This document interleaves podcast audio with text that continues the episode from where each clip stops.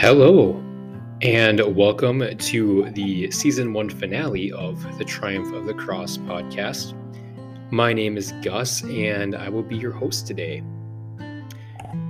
Uh, before we get started, just kind of my standard warning. Uh, I'll be talking about same sex attraction today, and uh, this episode is going to be a lot about the last 12 months or so my life. And there have been a few incidents um, that have happened, and they haven't been so great. So, just want to give you a heads up there is a little bit of violence in this episode, just so you're aware of that, um, on top of the standard warning I've been giving. So, with that, let's get right into the episode.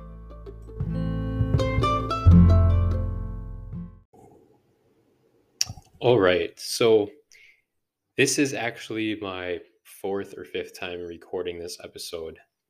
And uh, it's been quite long, and uh, I keep going back and forth on which details I want to share. So hopefully, this is my final cut. Uh, so today's episode is going to talk, uh, go through kind of the last, uh, say, 15 months, 16 months of my life. Um, so I want to start with just a, a quick story of something that happened last summer that kind of set this uh, whole last year into like into the trajectory that it's taken. Um, so as I've said before, I have spent a lot of time, unfortunately, on a lot of these hookup apps, and uh, it's it's not it's not a great place to be. Uh, and you know when i'm on the apps I, I, talk to people from all over all over the place. And uh, one of the guys that i had been talking to uh, for actually probably a couple of years off and on uh, was in utah. And uh, i'm from the midwest and, and that's quite far away. And in our conversations, you know, there was there was definitely like a, a, a mutual attraction um, to each other, and there was just this um, idea that we would like to meet sometime, but uh, was highly unlikely that it was going to happen. And I had talked to him off and on. You know, I went through my phases of deleting the app and getting it back, and uh, you know, he was just one of those guys that didn't really faze him, you know, to see me disappear and come back. He didn't really care. He was just always excited uh, to talk to me again. And it happened that last summer, 2021, I was planning a, my annual camping trip. I don't know if I've talked about this yet on the podcast, but I usually take a week to go camping somewhere. And I really like to go somewhere new. And last summer, I was trying to figure out what I was going to do. I had I had been going west now uh, for several years, and I just I, I love I love it out west. I like going out through the Rockies, and I, I just think that whole side of the country is just beautiful. And there there was one state on the continental United States I hadn't been to yet out that way, and that was Nevada. I had been everywhere else, um, pretty much west of the Mississippi, except for Nevada. And so I decided I was going to go camping at Great Basin National Park, uh, which is right on like the Utah Nevada border, out in the middle of nowhere. Anyways, uh, I realized that you know, if I was going to drive from where I live to Nevada, I was going to be going straight through um, Salt Lake City, which is where this guy lived. And I've been to Salt Lake City many times. I love Salt Lake City and I, I really love Utah just in general. And I was planning on the, while planning this trip, I planned on spending a couple days in Salt Lake. And as I was making those plans, I thought to myself, you know, there's this guy out there that I've been talking to for a long time, and I, I, I really attracted to him, and I wonder if I should let him know that I'm coming through town and plan something. Now I I wasn't sure what I wanted to do, but every year when I do this trip, I I really like to go into it as a a sort of a retreat. You know, I'm out there by myself and it's a good way to disconnect. And some years I have a really good trip and I'm able to make it a spiritual journey. And other years it falls apart at some points and I end up um, kind of succumbing to that loneliness and I end up hooking up with somebody when I'm passing through a, a, a larger city. But I really wanted this trip to be that spiritual journey. And so before leaving, I decided that I was not going to reach out to this guy and let him know that I was coming through. And I was really proud of myself for that decision. And uh, I'm going to cut right to um, to kind of where this story really changes me. Uh, so I was in Salt Lake City. I had I had driven there. It taken me, you know, two days to get there. And on my second day there, it was a Sunday, and I had gone to mass the night before. I had woken up early. I had gone um, hiking out in the mountains um, um, by um, uh, can't remember what it's called, but south of south of the the metro, out by I think it's by American Fork, um, Timpanogos. Uh, so I had been hiking out there and uh, early in the morning, and it was just really gorgeous, and I, I had a great morning. And then when I got back up into Salt Lake and took a shower and all that, I just started to feel really just this crushing weight. Like, you know, I'm not a stranger to travel and to being by myself and being in a, a big city that's not my own. Um, but I really had this crushing feeling of the loneliness and being so far from home and from my friends, and just this feeling of smallness and insignificance, which I like usually, but this in this instance, it felt more oppressive and i i was able to recognize that that was a bad place for me to be in and if i didn't do something to snap out of it i was likely on like day three of my trip to um go hook up. And so i i told myself gus you got to get out of here. And so i left my hotel and i decided i was going to go to park city uh, Park City is a kind of like a resort town up in the mountains, about 30 minutes from Salt Lake. And it's kind of kitschy. There's lots of shops and food, and, and really, it's, it's just it's just kind of a fun, kitschy place to be. And I'd been there uh, once before, and I really liked it. And it'd been I don't know close to I don't know close to 10 years so, anyways, I get out there, and um, turns out there's like this music festival with a beer garden and lots of food trucks around, and it was like just a really a really good vibe, a good atmosphere, and I was really enjoying myself. And I was hopping in and out of shops, picked up some shot glasses.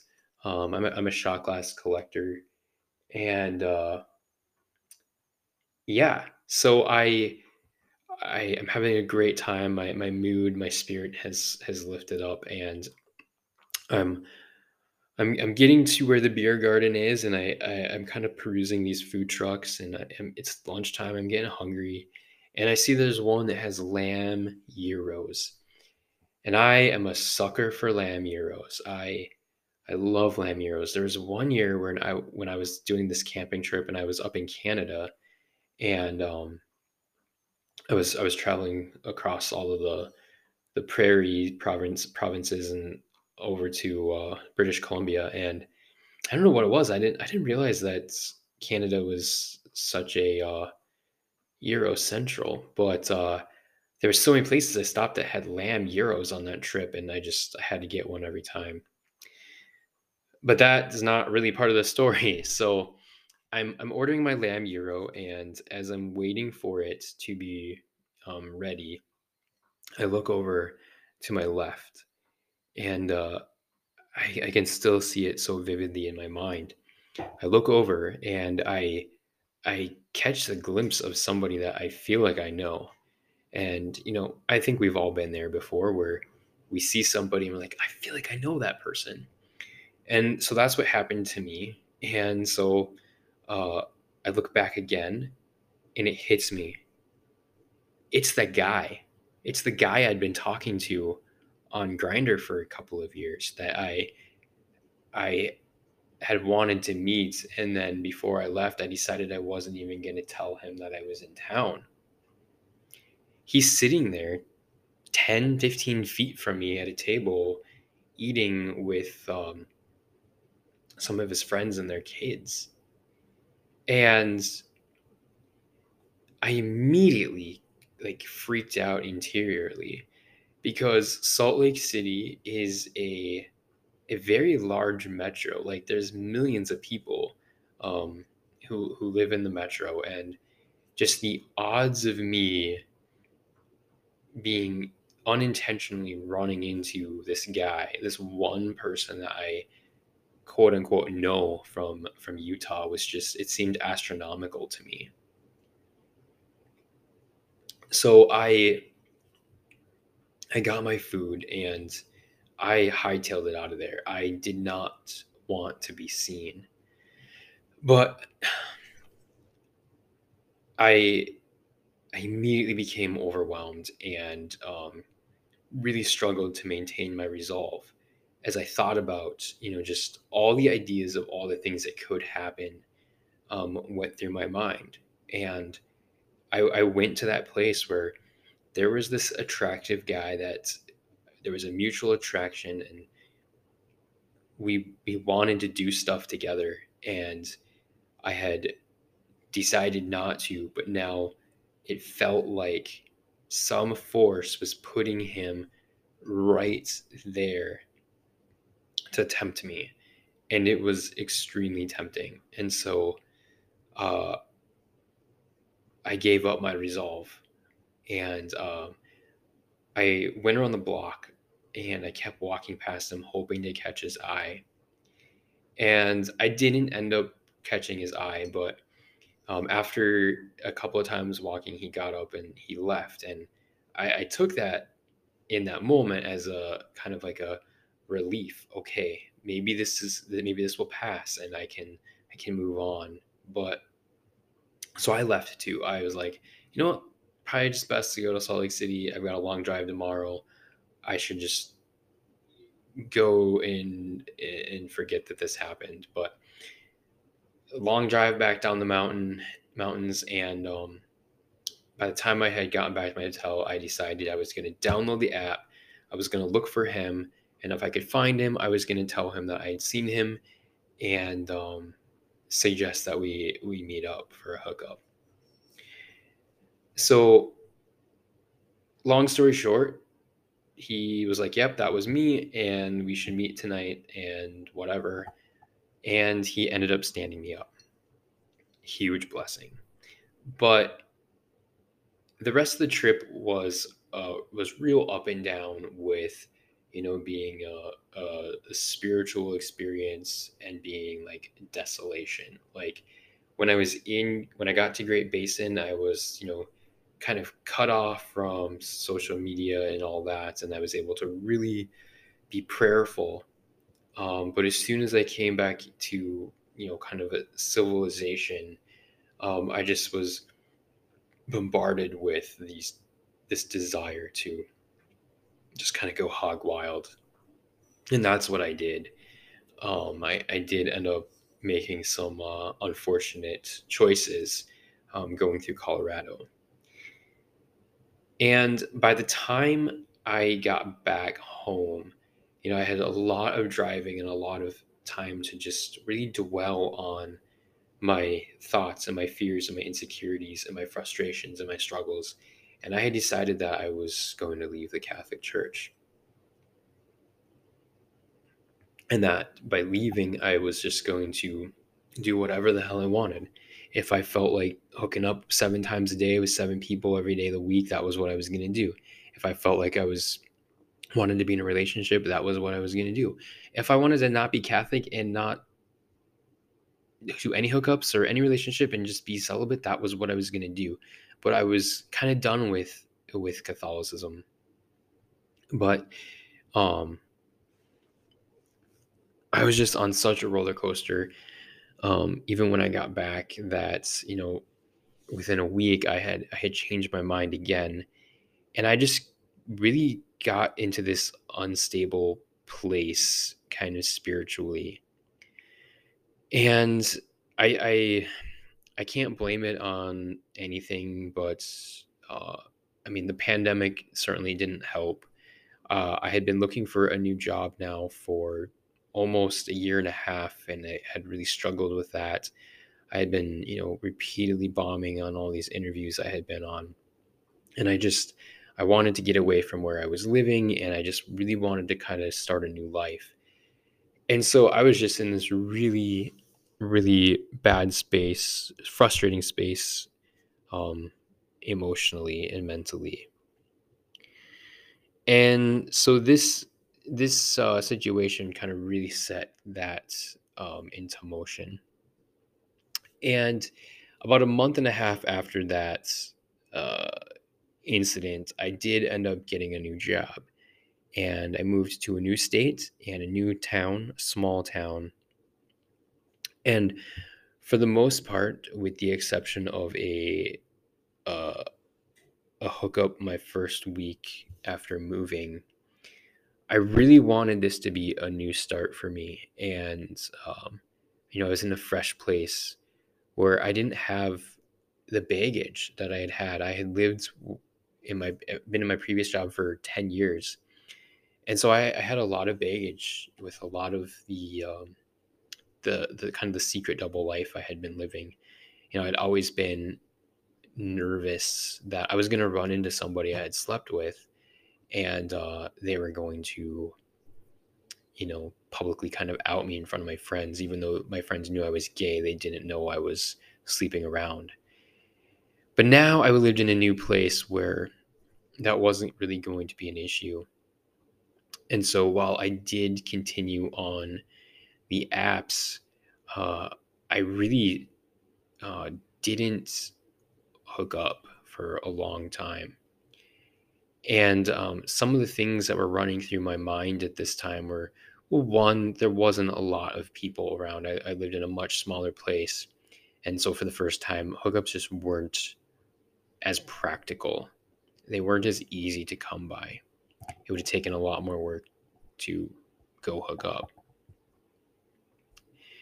Um, but also, uh, I I was beginning to contemplate at, at a certain point that you know maybe I could find a way to be in a romantic type relationship that didn't involve sex and that maybe that could be um, a thing that would um, maybe fulfill some of what I was was yearning for, uh, while maintaining my uh, commitment to my faith.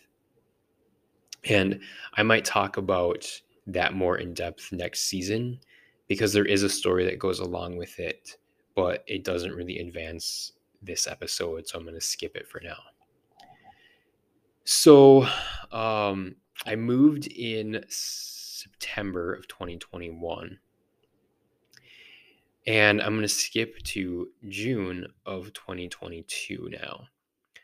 So I had kind of given up on this idea of a non sexual romantic relationship with a man. And uh, in the sp- late winter, early spring, I, I bought a house and um, just to summarize, homeownership really sucked my first several months, and uh, it my my anxiety got out of control, and I was very much in a pit of despair for a, for a lot of that period of time. And I might talk about that more too in future seasons. Um, so by the time summer started to roll around, I was just fried. My mind was fried. My emotions were fried. And um, I I remember the first weekend in June, I finally was able to breathe for a second. But and when, when I when I was able to take that step back, I just I realized how lonely I was and just how how stressed I really was. And that realization kind of triggered these old pathways that I had built in my in my my behavior pathways, I guess. And so I kind of did what I I've done in the past. I started to seek um, some hookups. So I was I was kind of suddenly desperate for a hookup. In one way, it just really came out of of nowhere, where I just um, you know, it was it was just there. Even though it was kind of obvious why it was it was showing up, it just showed up. And it was it was a Saturday and I just became so desperate for that hookup that I just turned on Grindr and I got in my car and I just started driving. I started driving in the direction of the next biggest city. I live in a small town and there's a bigger city about an hour from me. And I just started driving there and my my intention was that the first cute guy that messages me and asks if I want to come over, I'm going to go over and and hook up.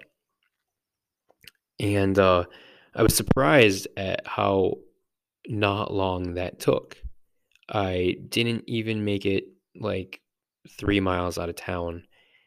Uh, and there was a, there's another small town not too far from me, and I got a message from the guy. He was he was attractive, and he asked if I wanted to come over, and I said yeah.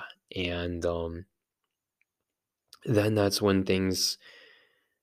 Obviously, there's a reason I'm telling the story. So after I responded that I was I wanted to come over, he asked what how I'd feel about if there was a third person there, and um, I said that would be fine. Uh, I didn't mind that at all, but I didn't know anybody uh, that could be there anytime soon. And he said that was okay because it would be his boyfriend.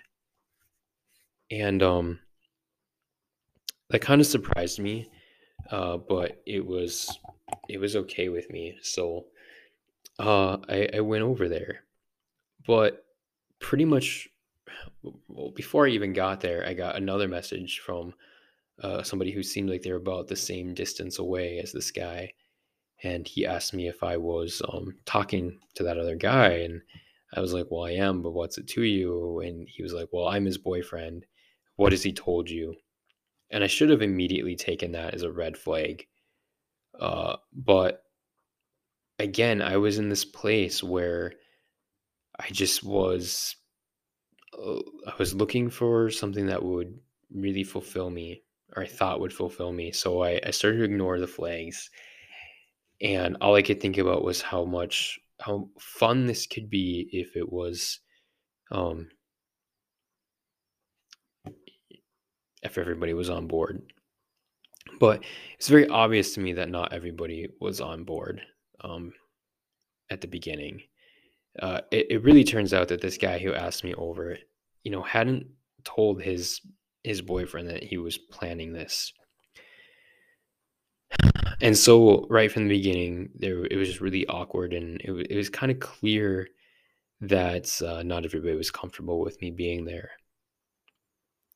But all I could think about was that potential delight, that potential pleasure that I could get from the situation if I just waited it out.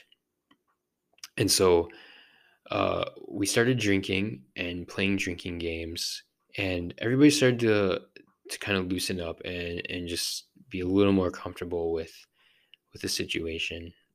And uh, I didn't I didn't drink a lot, and uh, but I started to feel more out of it than than I normally would um, with how much I, I drank. And uh, at a at a certain point, maybe about eleven o'clock or so, I blacked out. And I, I look back now and and I I realize that I was I was most likely slipped something in one of my my drinks. Um, when I look back at the whole story and everything that happened, um, I just I can't come up with any other explanation than that one of them slipped something into my drink. So I blacked out, and when I came to, uh, we I was not at the kitchen table anymore. When I came to, I was lying I was lying in a bed um, with somebody on top of me. And I know that nothing had happened yet to me. But I have no doubt that something was going to happen to me if I had not um, come to and but when I when I did come to, I I was extremely nauseous. I was ex- I, I I was so sick, which again, like I didn't drink that much, um, but I was able to make a case uh, for me to be able to get out of bed. I, you know, I was ready to throw up, and uh, I I was aware enough to know that nobody, for whatever we were going to do or whatever people wanted to have happen, getting thrown up on during whatever that was going to be was not ideal.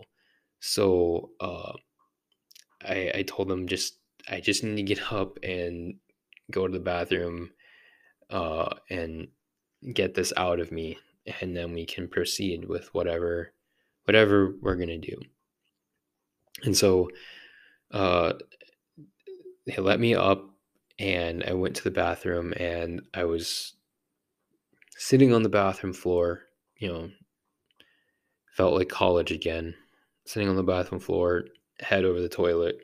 And um, as I'm sitting there, one of the guys comes in to check to see if I'm okay. Um, and then uh, I said, "Yeah, I just need a minute." And he he walked out and the next thing I know, I hear this thud against the wall. And I look up and the guy that I had, had invited me over had was sliding down the wall to the floor. And uh, I started hearing yelling and it took me a moment to realize what was happening, but it turns out that his boyfriend, the one who didn't really want me there, had was under the impression that when he came to check on me, we had started fooling around. And um, he had picked up his boyfriend and thrown him across the room into the wall. And even though I was intoxicated, drugged up, whatever, uh, I came into as sharp as focus as one can come in that state. And I realized that um, I was in significant danger. Uh, this guy had totally gone batshit crazy. And oh, I'm sorry, uh, I shouldn't have said that. Uh, he picked up his a, a full grown man and thrown him across the room. And then he he came out of the bedroom and then grabbed his boyfriend by the hair and started dragging him around the house while like hitting him and screaming at him about bringing a random guy into their bed. And I knew in that moment that I was that random guy and that this violence was happening because of me. And that made me a target And I was terrified in that moment. And I mumbled something like, you know, I, I mumbled something about, please stop. Like, this doesn't have to be this way, you know? Like, I wasn't there to to ruin anybody's relationships or whatever. I was there so that we could all have a good time and nobody would have to do anything nobody didn't want to do. Like there's no reason for for what was what was going on in this moment, but they thankfully for that, you know, moment became so focused on each other and harming each other that uh, they kind of forgot about me for a second. And so I got up and unfortunately I wasn't wearing anything. Um, but I was I managed to find enough of my clothes to be decent and I managed to find my phone, my wallet, and my keys. And I just got the heck out of there. Like I as I was leaving, they were throwing things at each other, screaming, beating the crap out of each other. And I was able to, by my guardian angel's protection, get out of that house. And uh, I ended up sleeping in my car that night because I was way too out of it to to go home. And um, the next day, I got I got an apology from them. They they messaged me and apologized for their behavior, but all you listening, I have I honestly when I look back, I can't even I can't comprehend what I was thinking, what what was going through my mind because even though I had witnessed this incredible act of domestic violence, the honestly the first time I'd ever been an eyewitness to domestic violence I I still was in such a place that I I wanted that physical pleasure so bad and I thought that they were so attractive that I didn't even care about what I had witnessed. I wanted to go back. I just I, I told them like I I'd already forgotten the, the feelings that I had felt while they were the, the feelings of fear I had felt that I said guys, can we try this again? Maybe without alcohol, maybe without violence. Um, and sadly, I kept talking to them for several weeks. I never went back, but uh, I can't even I can't even explain the the mental state that I was in to even entertain that entertain going back and continuing to talk to them.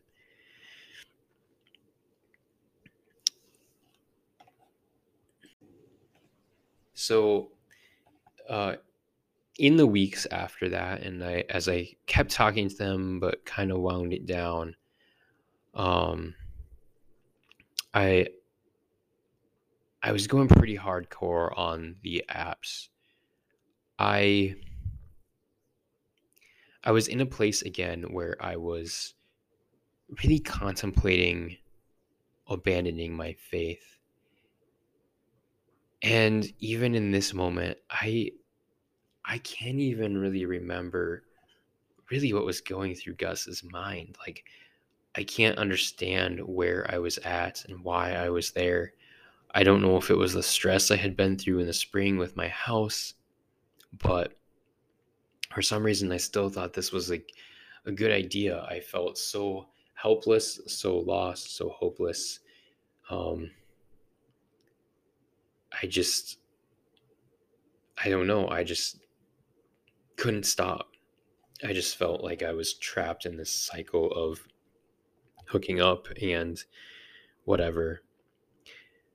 Uh, but around the beginning of July, oh, there was this guy that uh, showed up on the app, and I'm just gonna call him Ben. Ben is what I'm gonna call him, and uh,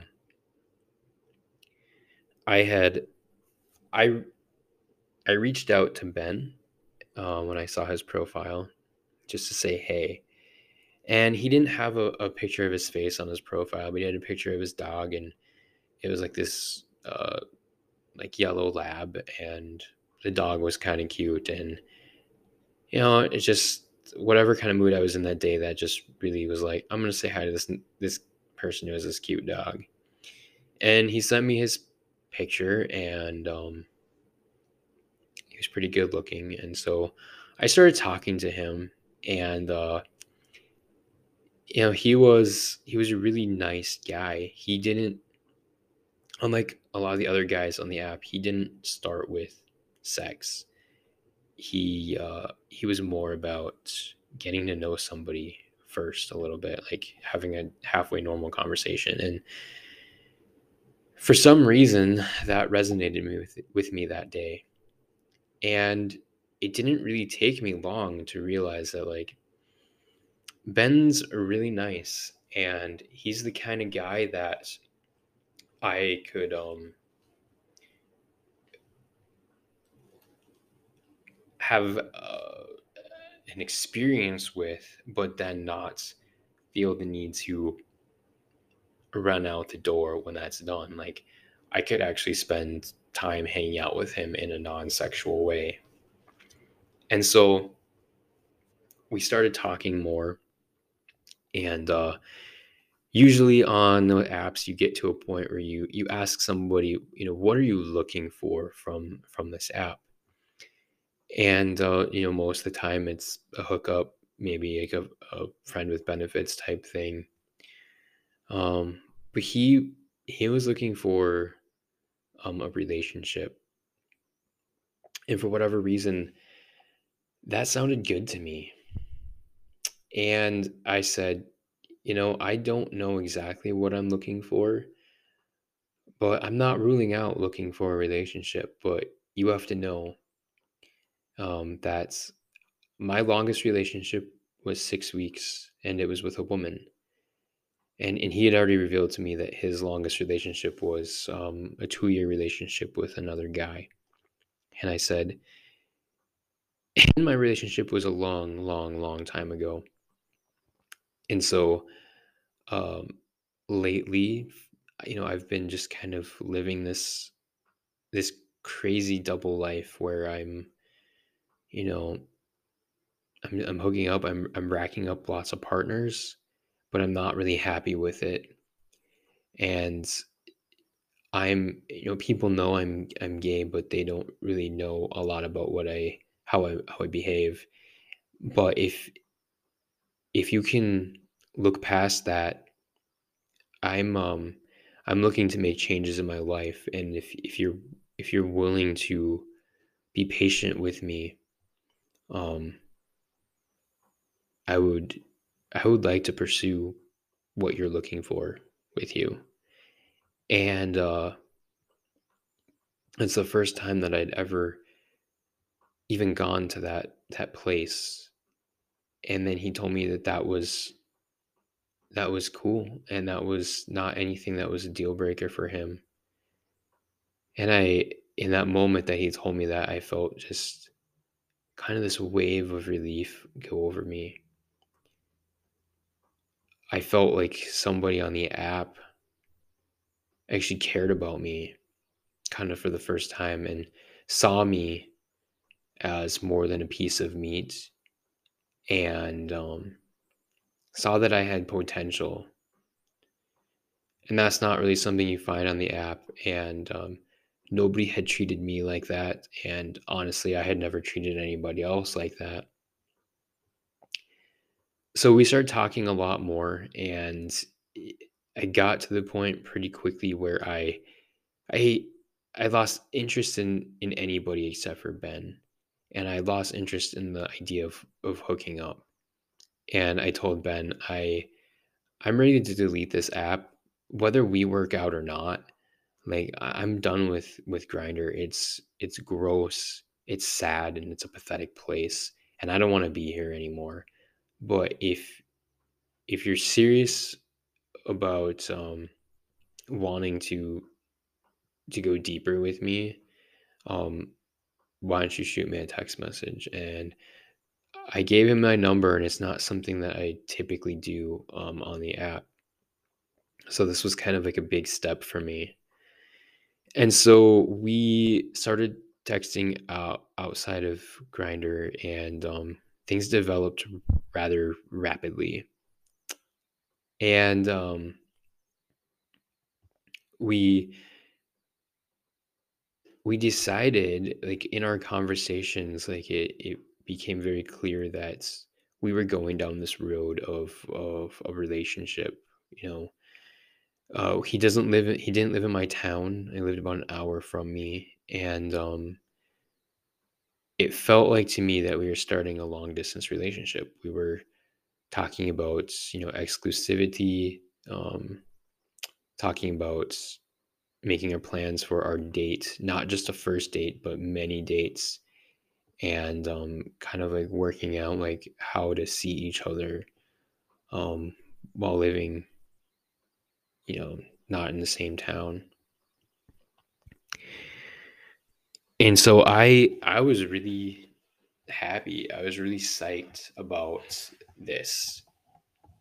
And I actually had very very little fear, not no fear, but very little fear about what I was going to lose by by continuing down this road.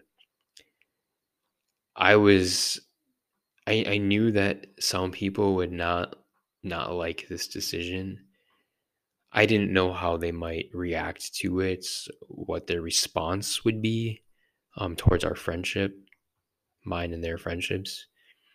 But I knew that with Ben at my side and Ben in my life and and being my my partner that I would be able to to deal with it because I would have somebody to deal with it with me.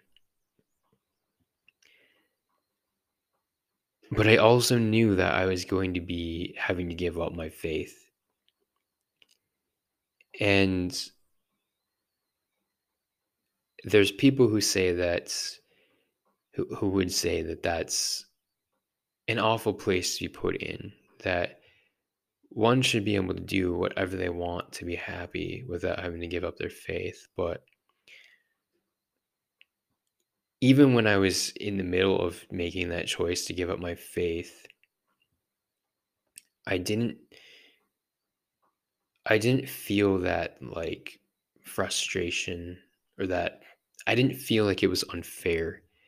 And I expressed that. I had people tell me that it, it, it just it shouldn't have to be that way. But the reality is is I think Chesterton said it and I'm I'm paraphrasing, but any faith that um doesn't have requirements and doesn't expect more out of somebody isn't a faith worth shit, really. I, I that's not how Chesterton put it, but you know, if Catholicism is about doing whatever you want, then why even be Catholic to begin with, you know? And so same with any religion, like you know, every religion has a moral guide. You don't have to like what the moral guide is, but if you don't follow the moral guide, then you're not really following the religion. If your religion is just a label you smack on yourself, then what the hell is the point of the label? So, anyways, that's not what why I'm telling this part of the story, but I felt okay about leaving Catholicism because I was making a choice that didn't jibe with Catholicism, whether you agree with that or not.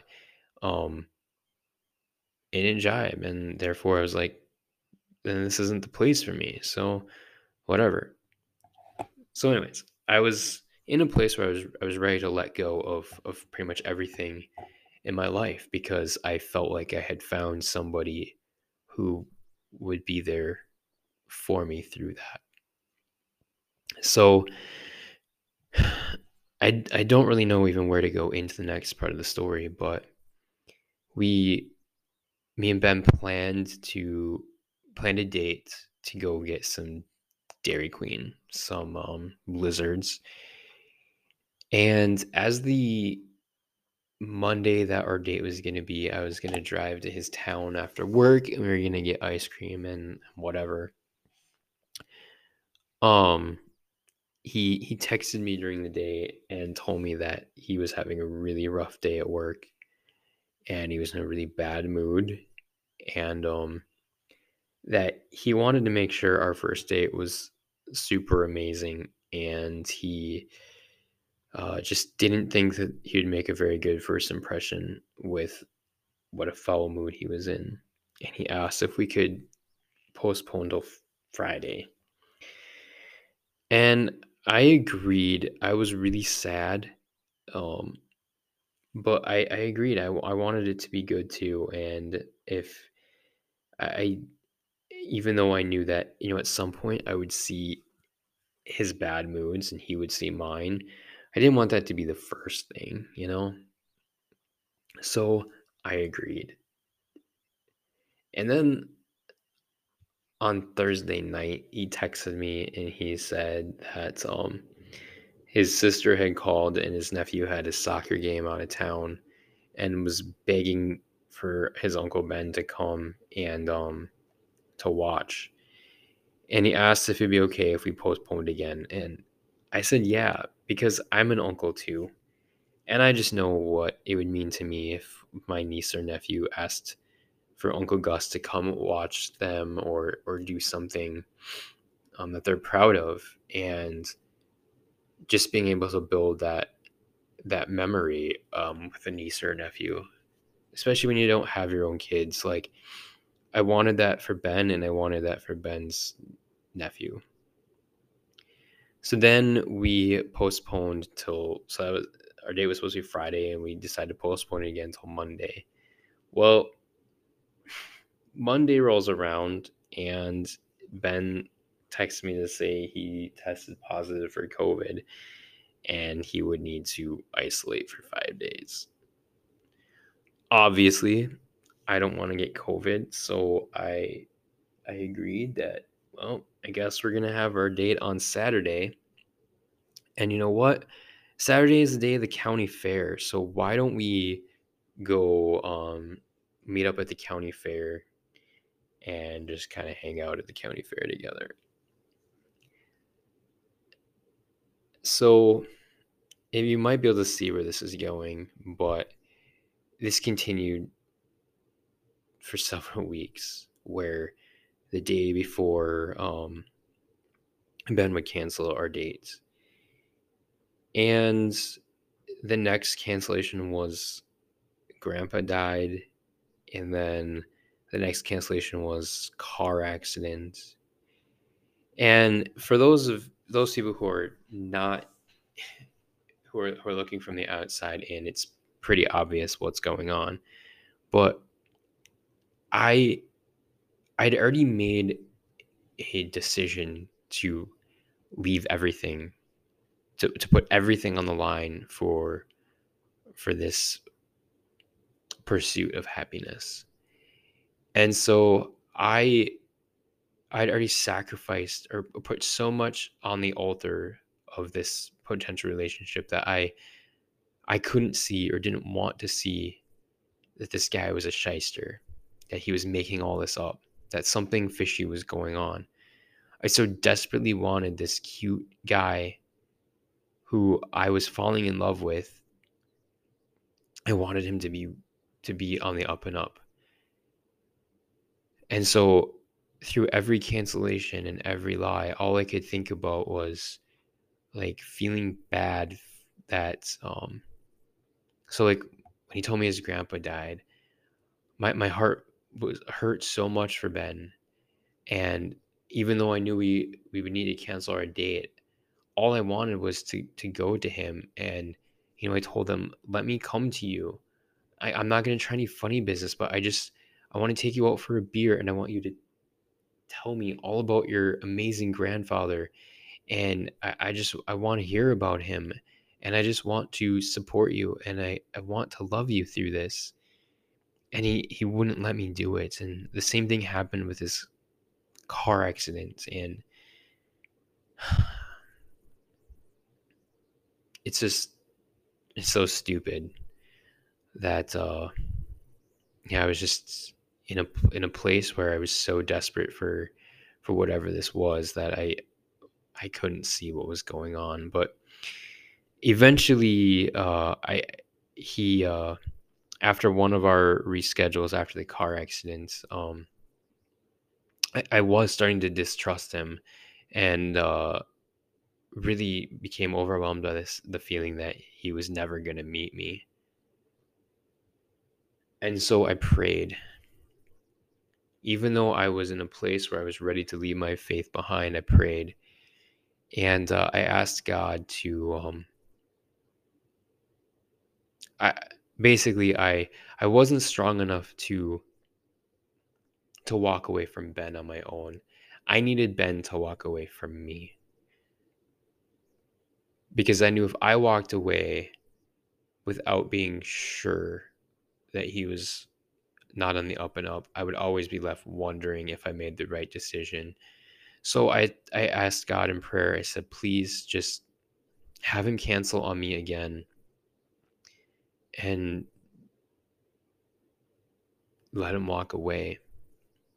So the morning before our date was supposed to happen, uh, we we did our usual morning hellos, you know, a text of, you know, how are you, how's it going today? And um very rapidly the conversation he, he took the conversation into a weird direction where he he he made this comment and I, I won't tell you why this comment came up but that it would be really awesome if we were in an open relationship. Now we had talked about being exclusive.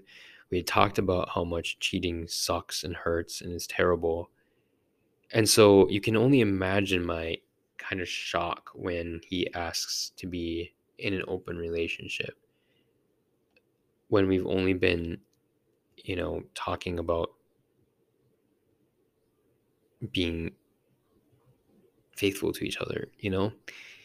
And so I, I i couldn't quite understand where this was coming from but i just was honest and i said you know i've wasted a lot of my life a lot of my time you know just racking up partners. And i'm not in a place right now where i want like i'm, I'm past the point in my life where sharing is sound is is appealing i don't want to share my boyfriend and i don't want my boyfriend to share me and um his response was a sad emoji. You just ask the person that you're trying to plan your life with if you can have an open relationship. They give a serious heartfelt answer about why they don't want that and your response is an emoji and then he followed that up with can we still be friends? And in that moment i i forgot about my prayer. I was just so astounded that within 20 seconds i went from being what i thought was in a a long distance relationship with this guy to being friend zoned. All because I didn't want to sleep around anymore or it was it was so devastating for me and you know I, I told him I, I wasn't sure if I could just be friends with him if I even wanted to be friends with him and you know I, I just told him that I was really confused about what was going on and he told me that he just wasn't he was he was thinking about it and he's really happy being single. He's enjoying being single and he's not looking to change that right now. And so I just kind of left it as that and we we went our separate ways. And I I knew that God had answered my prayer. I think it was very obvious. But I was so angry. I was so upset. You know, I, I prayed for it, but I didn't really want it to happen and um after that i i really really slipped into to anger and despair and i spent weeks just all i could think about still was ben and um wondering if he would change his mind and i eventually got to the point after a couple weeks maybe three or four weeks where all I was thinking about was Ben, and I just wanted him in my life. And I decided that it didn't matter if he just wanted to be friends. I if we were going to be friends, we were just going to be friends. That was that was okay. I just needed a guy like Ben in my life. You know, one of the things I didn't mention yet about Ben was that, you know, we had, we shared a lot of common interests and you know, early on he had he had revealed that he's he's a conservative.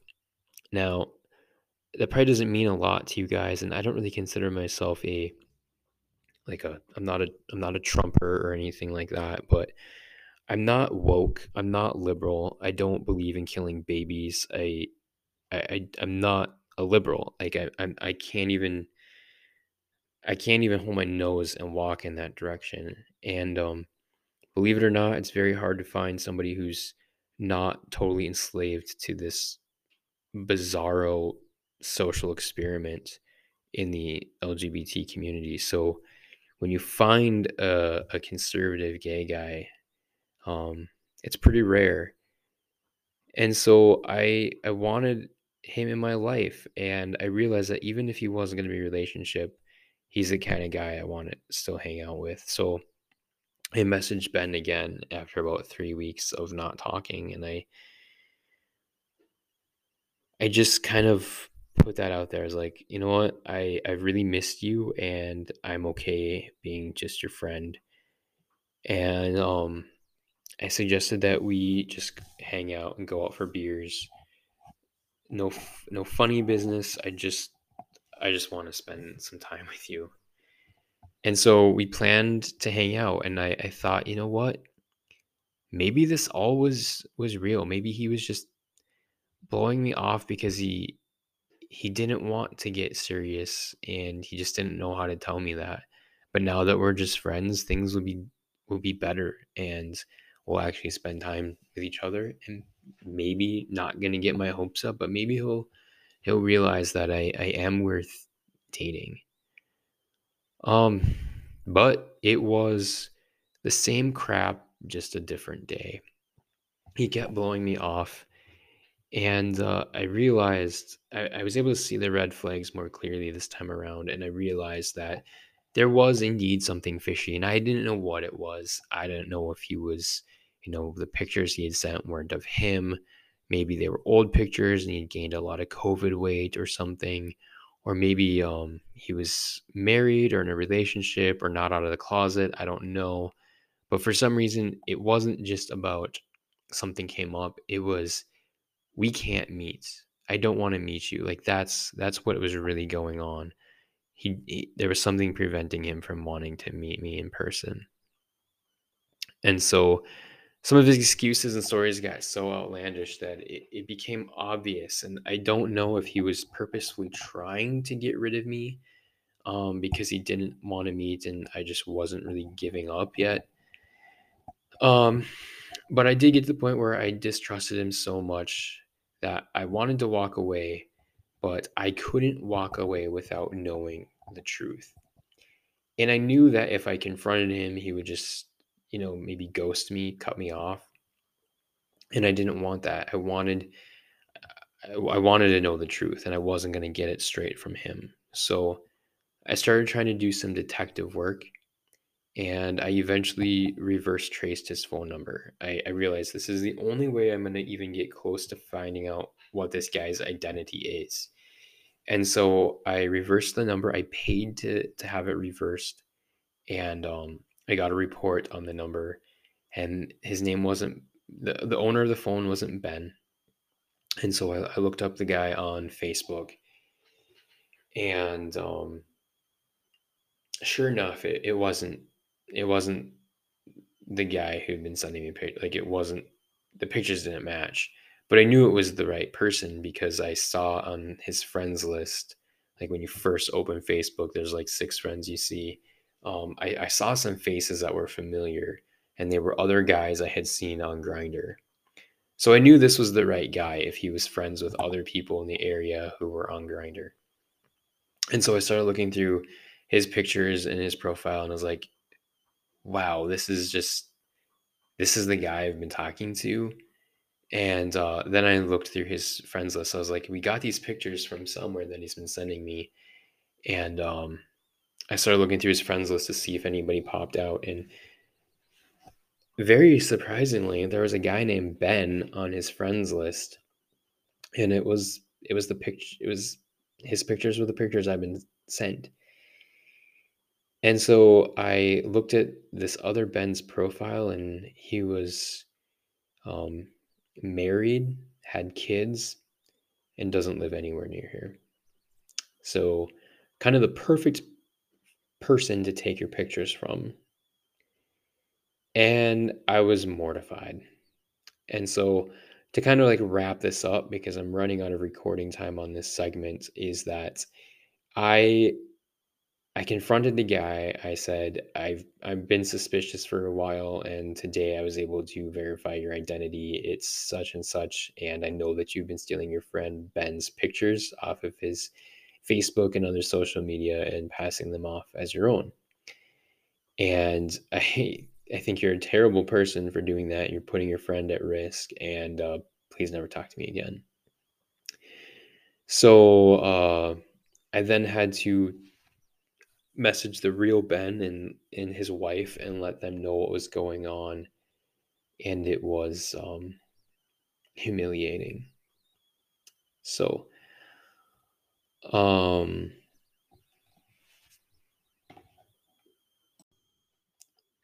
yeah, so I I cut that off and the next that was the beginning of October, like a month ago. And Honestly, it's it's been a little weird since then, you know, to go from all these stages of I'm in a long distance relationship with this person, I get friend zoned, I miss him, I now I'm just his friend, I, I want him back in my life to he doesn't even exist. I've talked to a couple of my friends about what happened and I'm realizing that this isn't just something you walk away from unscarred. You know, it's not about, it's not like losing a game of pinochle or poker or whatever you choose to play. This really dug deep down into my heart. I, um, kind of fell in love with the guy and my heart is broken and the sucky part there's a lot of sucky parts to this but you know it's not like um it's not like a breakup with a real person whose identity you you actually knew. There's no there's no reconciling. There's no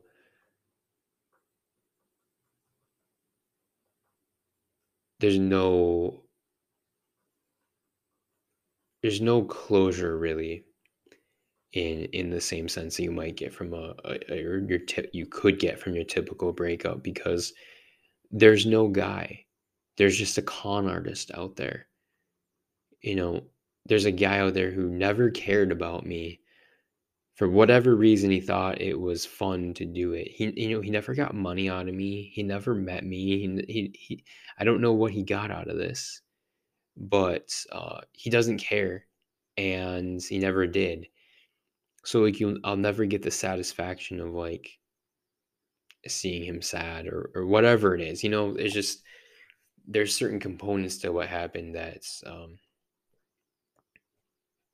yeah so realizing that uh, there's this there's this wound that was given that just is really hard to um to heal because I have this image in my head of of who Ben is. And there is a guy out there named Ben who looks like this and but he's he's never met me. And he has a whole life and he was dragged into this. And um against his will. So that kind of sucks. But I don't want to end this part of my story on such a low note because you know what? It was a wake up for me, you know. I uh I've been spiraling all summer and uh I realized that I kind of went through a, a lot of shit. Like the 10 years that I've been um kind of living this double life have um been building to this moment. And uh I, I i can't predict the future but i'm very hopeful that uh i'm entering a new phase of my handling of this cross. In this moment i am back on track i am um i've been to confession. I'm I'm going to mass regularly again. I, I didn't really stop going to mass entirely during the summer, but I, I skipped a lot of mass, and uh, you know I'm back in the rhythm of my my prayer, and I think one of the things I'm I'm really starting to understand, and you know it's one of those things that you that everybody kind of every Christian has is kind of like a piece of knowledge, but maybe it doesn't isn't real in their heart is that I can't do it on my own. You know, white knuckling through it and thinking that if I'm just strong enough to do it, I can I can overcome my cross and I, I can carry it. And that's not how it works. Only God can carry this cross for me. and only God is going to fulfill me. And I know there's a lot of people out there right now who, you know, don't understand that, especially in the LGBT community, and they're they're thinking, even though they they can see what I've been through and how detrimental and harmful it's been, they still are going to tell me that I'm just a repressed idiot. But throughout my life since becoming a Catholic, God has continued to show himself to me repeatedly. And I don't know why I keep straying when he has been so good to me. And uh, I think everybody encounters Christ differently in the sense that, like, he speaks to them in ways that are just for them when it comes to like soul to soul, the soul of Christ and the soul of the, the person. And for me, he speaks to me in in little ways, specifically in timing. Um, in my life, God has impeccable timing, and um, especially when others intervene. I have a lot of experiences where um, it almost feels like the person is semi bilocating in the fact that like I'll be doing something and then I'll get a text from somebody about that thing. And it's usually when I'm struggling, like I'll be about to do something that I know is not right.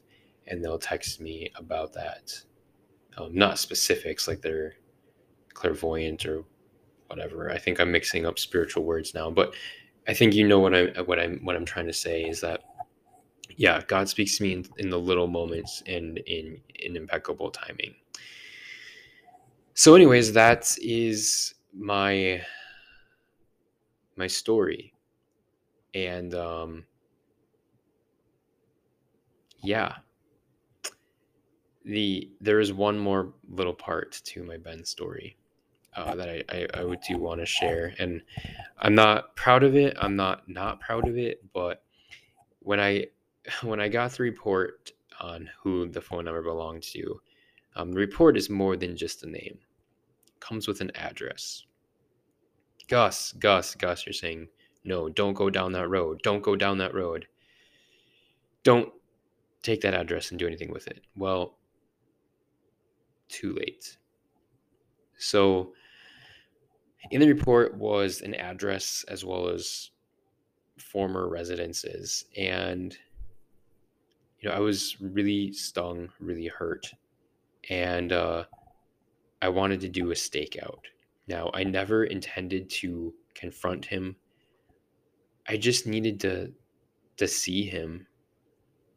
You know, it still wasn't real to me because I had in my head what Ben looked like and who he was.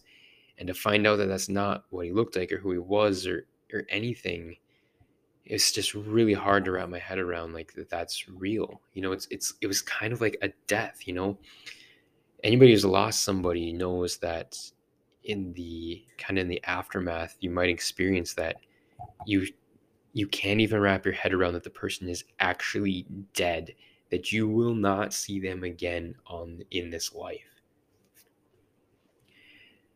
and so i i just kind of needed to to realize that Ben is dead. Ben doesn't exist. So I went and did a stakeout, and while I was staking out, I I wrote I wrote a letter to the guy, and uh, I was just gonna leave it in his mailbox.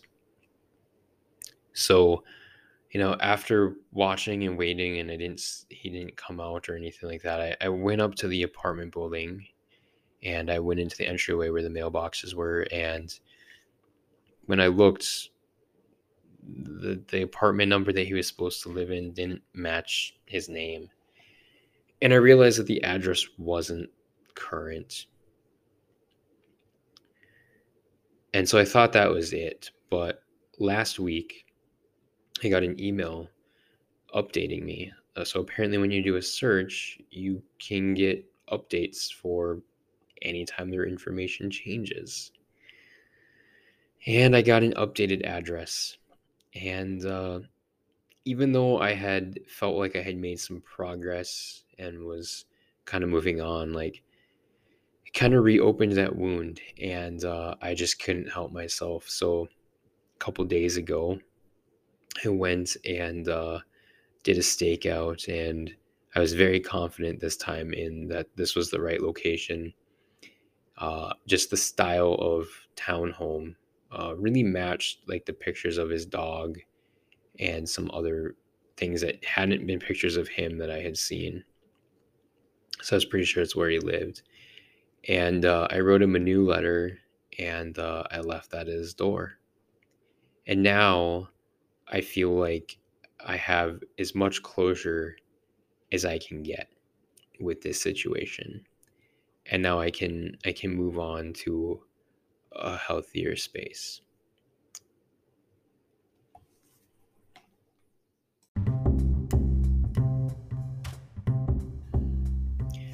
So there you have it. That is the end of season one. Um, I thank you for listening uh, to this very, very long story that took many months to get through and uh, I applaud your patience in getting here. I don't know if it was even worth telling. I don't know if it was worth listening to. Um, I don't know if it if it helps anybody, um, but uh, I, I'm I'm glad if you listened all the way through that you at least maybe found something, and I'm very appreciative uh, that you listened. So, if for some reason you actually liked this, please subscribe, share, um, like, whatever, whatever you do um, to this podcast. So, what's the deal with the future? So, uh, I'm going to be taking a little bit of time off from the podcast. Uh, but I, I think my plan is to start the first week of Advent with season two. Now, obviously, my story has been told, but um, so for season two, what I'm going to do is have this podcast be a little more topical. So it's going to focus on my cross of same same same sex attraction or that cross, um, but it's to be a little more. I don't know, talking about specific topics relating to it and the faith and uh, hopefully that will also translate and inspire into whatever cross you're carrying because let's be honest, I'm not the only guy with a cross. And even though my cross feels very tough at times to deal with, your cross isn't any less than my cross. You know, we, we all struggle, we all struggle deeply, and we all have wounds, and we all have imperfections, and we all have tendencies to go astray from what we were created for. And that's how I like to look at it. Like, it's not about it's not about the fact it's it's not about we all have a tendency to disobey God. Yes, we do. But our tendency is deeper than that. It's not about disobeying God. It's about a tendency to stray from what we were made for. We were made for communion with God. And in this life, we have this physical body, which tells us a lot about what we were made for. And so for me, it's very clear in my cross that um, you know my body is made in a specific way, and I desire and I struggle um, to deviate from that plan. And we all do that. We all have some way in which we we deviate from what we were created for. Um, and so, as this podcast evolves into seasons beyond this, uh, I hope that as the cross triumphs in my life, and it is continuing to triumph, it's not something that happened once, and it's not something that happened this week as I gained closure. It's it's an ongoing process as Christ triumphs over with his cross. I hope that I can inspire you to let Jesus triumph in your life, that his cross will triumph over all the things you struggle with, and uh, continue to bring you closer and closer to that peace that he wants to give you and that perfection that the Father wants for you, and that communion. Uh, that, that God has made you for. God loves you so much, and He made you to be with Him, and He made you for Himself, and He gives Himself to you. And the cross is how we do that. That cross is how we become reconciled. It's how we become stronger, and it, it, it's it's it's how we become more holy. And so that's what I that's what I'm praying for you guys um, as as we move forward. So again, thank you, thank you for listening. I, will be praying for you guys and for for all of the, my future listeners, if if anybody wants to come and, and listen. And uh, I hope you have a blessed Thanksgiving, and uh, I, I will see you as we kick off Advent.